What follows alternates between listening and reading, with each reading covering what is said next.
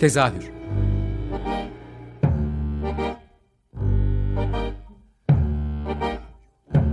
İstanbul tiyatro hayatı üzerine gündelik konuşmalar. What keeps mankind alive? What keeps mankind alive? The billions are daily tortured, stifled, punished, silenced and oppressed. Mankind is kept alive by bestial acts. Hazırlayan ve sunan Gülin Dede Tekin. Tezar'dan herkese iyi akşamlar. Ben Gülin Dede Tekin. Tezahürde bu akşam sadece ben varım. Genellikle konuklu bir program e, tezahür bildiğiniz üzere. Ama bugün te, tek başıma biraz 2023 Türkiye tiyatrosunun için nasıl geçti? Türkiye tiyatrosunun payına bu zor yıldan neler kaldı? Bunları konuşmak istiyorum.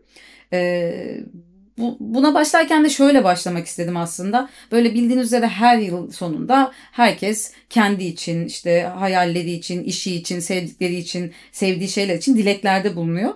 Bu tiyatro da beni şu hayatta diri tutan en sevdiğim şeylerin başında geliyor ve kendim için bir şey dilerken ya da ailem için, sevdiklerim için tiyatro içinde her zaman bir şey diliyorum. Yani çok saçma gibi olmakla beraber. E, çünkü yani hepimizin malumu bu ülkede tiyatro yani sadece tiyatro demek ne kadar doğru bilmiyorum ama bilimum sanatlar, e, müzik de böyle işte kültür sanata dair her şey e, asla hak ettiği değeri görmüyor. Ama bu değer tabii ki e, bunun sanatsal değeri de değil sadece. Yani biraz sonra biraz onları da konuşmak istiyorum ama e, sadece sanatsal değerinin dışında e, onlar için hayatı kolaylaştıracak alanlar açılmıyor aslında e, diyebiliriz bu işte 2023'de tiyatro için düzelmesini, iyileşmesini beklediğimiz e, yıllardır, uzun yıllardır beklediğimiz hiçbir şeyin değişmediği bir yıl oldu galiba. E, hiçbir şey değişmedi ama bunun yanı sıra e, tiyatro ve emekçileri gene çok şey yaşadılar. Bunu bu çok şeyi açmak istiyorum biraz aslında son 3 yıldır artık böyle zamanlamamızı biliyorsunuz zaman dilimlerimizi pandemi ve sonrası üzerinden pandemi kaç seneydi? 3 sene gibi bir hesaplamayla devam ettiriyoruz. Ee, pandemiden önce Türkiye tiyatrosunun için hayat günlük gülistanlık değildi. Her zaman ekonomik mücadeleler, ödeneksizlik, e, seyirci bulmak, işte e, oyun e, üretebilmek için imkan kısıtlıkları gibi problemleri her zaman vardı. Ee, pandemiyle beraber çok başka sorunları da oluşmaya başladı tabii ki. Seyirciyle yan yana gelebilmek en baş sorunlarından biri ama yani şöyle kelimelerle yani böyle bazı kelimeleri seçtiğimde bunu bir gazeteye yazdığım bir yazıda bu kelimeleri seçmiştim. Pandemi, dayanışma, ödeneksizlik, işte mücadele, vergi, mekan kiraları, esnaf olma durumu. Ya bu bu kelimeleri Türkiye tiyatrosundaki bağımsız ekipler için yani ödenekli tiyatrolar bir, bir tık daha bunun dışında kalıyor. Bir tık derken bayağı bir dışında kalıyor aslında.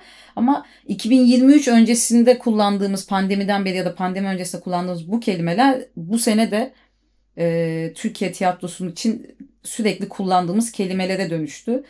E, tam pandeminin arkasından böyle kendini toparlıyor, yeniden üretimler başladı, e, kolay, hiçbir şeyin kolay olmadığı e, tiyatro alanında bu artık biraz yoluna girecek, ayağa kalkıyoruz dedikleri e, zamanda bildiğiniz üzere ülkeyi ülkemizi derinden sarsan bir 6 Şubat'ta toplumsal felaket bir deprem yaşadık. E, bu durumda e, yani şunu hep söylüyorum her e, programda buna dair benzer programlar yaptığımızda da e, hep söylüyorum aslında. E, toplumsal felaketlerde ilk kapatılan, ilk yok sayılan eğlence gibi görüldüğü için belki de işte tiyatro, müzik, kültür sanat alanına dair şeyler oluyor. Ya biz bunun karşılığını ne yazık ki bu sene deprem sonrasında da gördük. E, tabii ki tiyatrolar zaten böyle bir yasın arkasından kendileri kapatma, e, yani oyunlarını oynayamayacaklarını kendileri için de ağır bir duygusal durumdu tabii ki bu. E, bildikleri için zaten o, kendileri bunu kapattılar ama e, bu nedense böyle zamanlarda her zaman tiyatrodan beklenen bir şeye dönüşüyor. Yani tiyatro üret ama burada işte biraz böyle şeye indirgemek gibi olacak ama e, fırıncı fırın ekmeğini üretmeye devam ediyor. İşte ben mimar olarak işimi yapmaya devam ediyorum ya da bir sürü insan işine devam etmek zorunda kalıyor ama kültür sanat durduruluyor. Yani birçok e, sanatçıdan kötü haber aldığımızı da biliyorsunuz. Yani e, sonu intiharlara varan özellikle müzisyenlerde e, biraz böyle depresif bir program gibi ama çok iyi şeyler söyleyebileceğimiz bir yıl mıydı onu biraz açmaya çalışıyorum. E, o yüzden de bu 6 Şubat'tan sonra deprem felaketinden sonra bu sefer bütün bu saydığım ke- kelimelere yaz geldi, öfke geldi e, e, ve hemen arkasından da bir ekonomik kriz geldi. E, ve ayakta kalma mücadelesi sadece maddi olarak değil manevi olarak da böyle içinden çıkılmaz bir hal aldı tiyatro için. Ee, özellikle ödeneksizlik Türkiye tiyatrosunu böyle boğuşmak zorunda kaldığı bir şeye dönüşüyor. Bu ödeneksizlikle ödenek, ödeneksizlikle oyun üretmek, her şeyin bu kadar pahalandığı bir dönemde ortaya bir iş çıkarabilmek çok zor ama ilginçtir ki bütün bu krize rağmen 2023 yılı belki de son yılların yani son 1-2 yıldır bunun ivmesini görüyorduk ama son 10 yılın e, en üretken olduğu dönemlerden birine hatta sadece 10 yılda diyemem belki de e, dönemlerden birine şahitlik etti. Yani e, sayısını hiçbir tiyatro insanının yani bunu kooperatiften de teyit etmeye çalıştığımız zaman ya da işte bir sürü tiyatro e, yani örgütlenmesi çok olan bir şey de değil e, alan da değil ama bir sayı bulamıyoruz. Mesela kaç tane oyun premier yaptı hepimizin ağzında yüzler diye dolanan bir şey var. 300 400 500 aynı anda İstanbul'da kaç tane oyun oynanıyor bir sezonda? Bunu söylemek çok zor ama yüzlerle telaffuz edildiğini biliyoruz. Kendi adıma da her sezon başında hangi oyunlar oynanacak gibi listeler hazırlamaya çalıştığımda e, yani sadece benim ortaya koyduğum atıyorum bir konsept yaptım diyelim tek kişilik oyunlar ve tek kişilik oyunlar 60 tane 70 tane benim bulabildiğim oluyor. Yani o yüzden böyle e, enflasyon demek belki de mümkün ama e, çok ciddi bir tiyatro enflasyonu, yani oyun enflasyonuyla karşı karşıyayız. E, bunun pozitif ve negatif yanları var tabii ki. Bu pozitif olan kısmı pandemide hayatımıza giren e, tek kişilik oyunlar yani pandemide hayatımıza girdi demek doğru değil ama pandeminin e, yönlendirmesiyle sayıları çok artan evde çalışmalar az kişilik ekipler prova mekanı bulmalar gibi bir sürü e, sebepten dolayı sayısı çok artan tek kişilik oyunların yerine daha kalabalık ekipler, kalabalık kadrolu ekipler, büyük prodüksiyonlar ve özellikle müzikaller de görmeye başladık. Bunlar içerisinde bazıları yani şöyle söylemek lazım galiba. Bütün bu çeşitliliğin artması e, biraz da şöyle bir şey yarattı. Ekonomik kriz sebebiyle bilet fiyatlarının biraz böyle birbirine bağlantılı olduğu için hepsi dağınık konuşmak zorunda kalıyorum ama ekonomik kriz sebebiyle bilet fiyatlarının çok artmak zorunda kaldığı bir dönemdeyiz ama aslında baktığınızda bilet fiyatları yani tiyatronun dönmesine, o oyunu çıkarmasına, oyunda oynayan kişilerin alacağı ücreti belirlemesi için yeterli bile değil.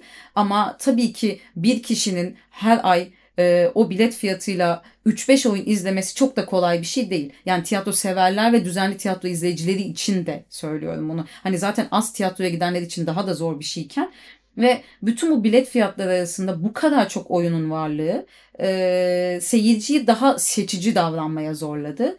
Ve böyle olunca da o yüzlerce oyun içerisinde ki benim kendi adıma da en büyük ben aynı zamanda bir jürideyim de ve bu e, çok fazla oyun izlemem gerekiyor. E, izlemek istediğim çok sayıda oyunu izleyemiyorum.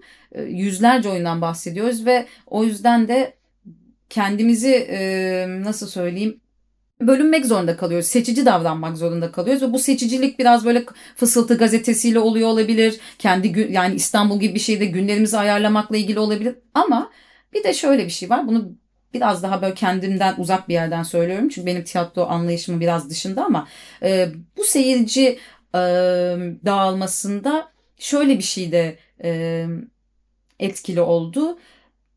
Son bir geçen sene böyle alametlerini gördüğümüz bir durum var. O da benim yapımcı tiyatrosu diye e, bahsettiğim ama e, yani ünlü tırnak içinde ünlü oyuncuların e, daha fazla görünür olduğu e, ve e, böyle bir ya da yani birçok ünlü oyuncuyu bir araya getirip böyle birkaç tane de deneyimli yönetmen ve yazarı bir araya getirdiklerinde böyle daha büyük prodüksiyonlar, çok ciddi e, maliyetler harcanarak yapılan büyük prodüksiyonlar e, bağımsız araştırmaya ve e, ayakta kalmaya çalışan o bağımsız ekiplerle yan yana gelmeye başladı. Yani seyirci bir oyun seçmek zorunda kaldığında bir taraftan e, yani bunu deneyimli ve ya da böyle bilinçli tiyatro seyircisi için söylemek mümkün mü bilemiyorum tabii ama e, böyle görmek istediği oyuncunun oyununa gitmek ya da işte e, daha genç ya da işte e, bilinen ama başka bir araştırmanın ürünü olan bir oyuna gitmek arasında yani ciddi bir uçurum arasında kaldı. Seyirciyi zor bir seçime sürükledi biraz da bu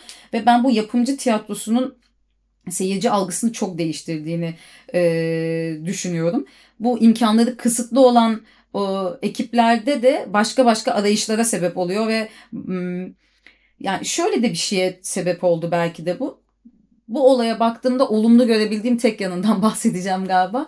O da genç ekip yani genç oyuncuların, e, yeni mezun oyuncuların e, kendilerine alan bulması çok zor.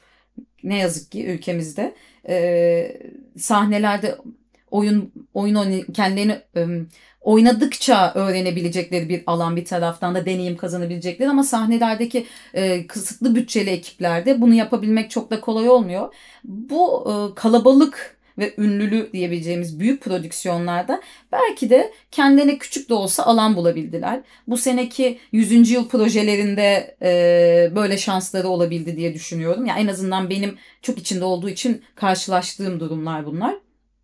E, gençlerle ilgili bir de şunu söyleyebilirim. E, bu kendilerine alan bulamayan gençler yani bu daha önce çok alışkın olduğumuz bir şey değildi. Ee, belki bizden daha cesurlar bilmiyorum yani bizim kuşaktan ama kendi ekiplerini kurup kendi sahnelerini açmaya başladılar.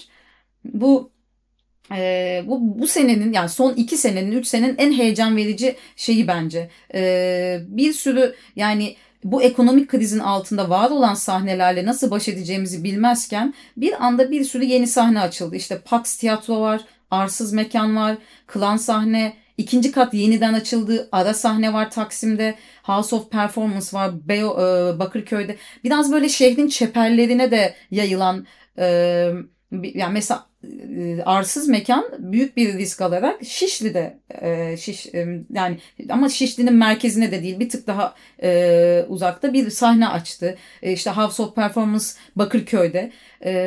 Ama bu ara sahneyi de almışken şeyi de söylemek isterim. Daldan dala atladığım bir program ama e, tiyatronun yeniden Taksim'e, yani eskiden Beyoğlu'dur, e, böyle tiyatro bağımsız ve vaktiyle ilk ortaya çıktığında alternatif tiyatro diye tanımladığımız tiyatronun e, merkezi kalbi Beyoğlu'nda atardı ve sonra bu e, Kadıköy'e doğru Gezi'den bu yana Kadıköy'e doğru evrilmeye başlamıştı.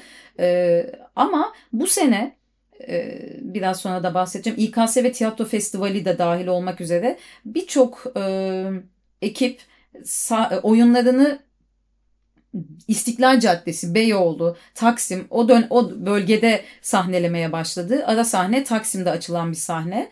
Ee, yani yeniden İstiklal'in, Taksim'in tiyatroyla buluştuğu bir sene oldu diyebiliriz. Belki en çok altı çizilesi şeylerden biri buydu bence bu sene. Bu bahsetmişken festivallere buradan geçmek isterim. Çünkü bu sene tiyatro festivalleri benim yani tiyatro adına İstanbul'da tiyatro izleyen bir seyirci olarak e, en sevindiğim şeylerden biri oldu. E, şehir dışındaki festivallerimiz çok artmıştı. Onlardan birkaçı ne yazık ki bu sene yapılamadı. E, ama yeni tiyatro festivalleri de geldi. Bodrum Tiyatro Festival, Festivali gibi. Bergama Tiyatro Festivali yeniden yapılabildi. E, zor koşullarda da olsa yapılabildiğini biliyorum. Borçka, Antep, yani Gazişehir, Ahmet e, bunların hepsi e, bu sene bir şekilde devam edebildiler tiyatro festivali e, olarak. E, gerek bütçeleri küçüldü, belki günlerini azalttılar ama bir şekilde devam edebildiler.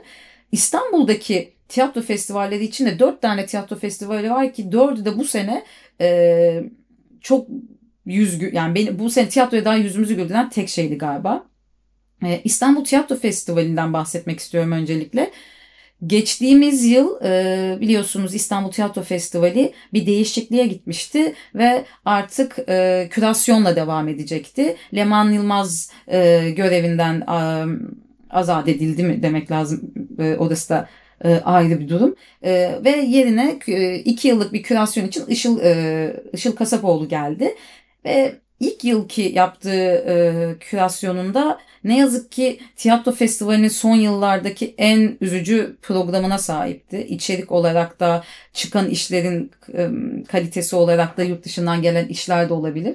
Ama bu sene gene Işıl Bey'in kürasyonunda e, uzun yıllardır izlediğimiz en keyifli e, oyunları izledik diyebilirim. Olduk, oldukça e, yerli oyunlarda da yabancı oyunlarda da iyi seçimler vardı. Yerli oyunlarda e, işte az önce de bahsettim İstiklal Caddesi'ne yeniden çağıran oyunlar izledik. Yabancı oyunlarda da yani çifte cinayet gibi ya da işte Vajdi Mavad'ın kız kardeşleri gibi ki kız kardeşler bu sene e, Türkiye tiyatrosundaki bu tiyatro üzerine konuşmayı seven ya da tiyatro emekçileri arasında bayağı ikiye bölünme sağladı. Kız kardeşleri sevenler ve sevmeyenler diye günlerce tartışma yarattı. E, kendi aramızda çok konuştuğumuz bir konuydu. O yüzden de kıymetli buluyorum. E, Baklava Cumhuriyeti keza. Bu sene İstanbul Tiyatro Festivali gerçekten böyle bir umut oldu. Önümüzdeki senenin küratörü henüz açıklanmadı. Bunu da heyecanla bekliyoruz. Ee, diğer en sevindiğim şey İstanbul e, şey İO Uluslararası Tiyatro Festivali. Dastas e, ve Dastas'ın e, yapımcılığında e, Leman Yılmaz'ın devraldığı bir işti ve galiba 2023 yılının en iyi işini orada izledim ben. E, Mila en sevdiğim yönetmenlerden biridir. O Belçikalı La Reprise diye bir iş. E, aynı zamanda e, Terzopoulos Yunanistan'dan onu getirdiler. E, oldukça önemli oyunlar seyretme şansı bulduk ve e, Fringe Festivali işte zaten Fringe alternatif bir festivaldir bilirsiniz. Edinburgh'daki e, yapılan ilk festivale alternatif olarak üretilmiştir. E, ortaya çıkmıştır daha doğrusu. İstanbul'da da beşincisini bu sene yapıyor olması yani onun artık devamı gelen e, işte ikincide işte e, ne yazık ki artık devam edemiyorum. Yani bu ülkede bir şeyleri devam ettirebilmek çok zordur ya. Fringe bunu devam ettirebildiğini gösterdiği için de umut veriyor benim için ve e, biraz da küçük bütçeli e, tam nasıl tarif edilebilir bilmiyorum ama kaps yani daha popüler olmayan ama başarılı ve farklı bakış açılarına sahip işleri izleyebildiğimiz hem yurt dışından hem Türkiye'den e, oyunları izledik. Ve tabii ki e, Yeni Metin Festivali bu sene e, Yeni Metin Festivali'nde gene çok sayıda oyun okuması ve yeni metin kazan, kazanımı şansı bulduk. E, festivaller dediğim gibi bu senenin en sevindirici e, şeylerindendi. Bu kadar yüz güldüren kelimesini kullandıktan sonra yüzümüzü güldürmeyen bir şeyin de altını çizmek istiyorum. O da e, bu sene Devlet Tiyatroları Genel Müdürü olarak Tamer Karadağlı'nın atanmış olması. E, bunun üzerine hepimiz çok yükseldik, çok yazdık, çok çizdik ama e, ne kadar tartışırsak da üzerine yazıp çizersek de bazı şeyleri değiştiremediğimiz bir ülkede yaşıyoruz ne yazık ki. Ee, aynı zamanda Ahmet Şehir Tiyatrosu oyuncuları da tam seçim öncesinde ne yazık ki bir algı operasyonu diyebiliriz ama gözaltına alındı. Yani biraz bütün bunları neden altını çiziyorum? Tiyatro aslında ülke gündeminden, politikadan çok da bağımsız ilerleyen bir şey değil. Zaten sahnede izlediğimiz oyunlar da bunu bize karşılığını e, veriyor. Bir de şey söylemek istiyorum gündeme e, e, yani tiyatro camiasında en çok neyi konuştuk derseniz belki bu sene ödülleri çok fazla konuştuk. Çünkü e, Afife ödülleri biliyorsunuzdur Türkiye tiyatrosu için öyle en Oscar'ı diyebileceğimiz ödüllerden biridir. Ama Afife ödüllerinde bu sene tartıştığımız konu şuydu. E, çok fazla e, büyük bütçeli demeyeyim ama geniş kadrolu işte kurum tiyatrosuna dair oyunların son birkaç yıldır zaten hani aday olduğunu görüyoruz. Ama e, benim kişisel olarak en çok eleştirdiğim konu e, az önce bahsettim yüzlerce oyunu izlediğimiz kaçırdığımız yüzlerce oyuncunun hatta belki binlerce oyun bin, yani binin üzerinde oyuncunun e, yer aldığı bir tiyatro e, alanında adaylıklarda 5 tane adaylık kategorisi varken işte Mesela ışık kategorisinden bahsedebiliriz. Bu ışık kategorisinde e, Türkiye'de çok iyi ışıkçıların olduğunu biliyoruz. Bir sürü oyunun ışığının e, iyi olduğunu biliyoruz.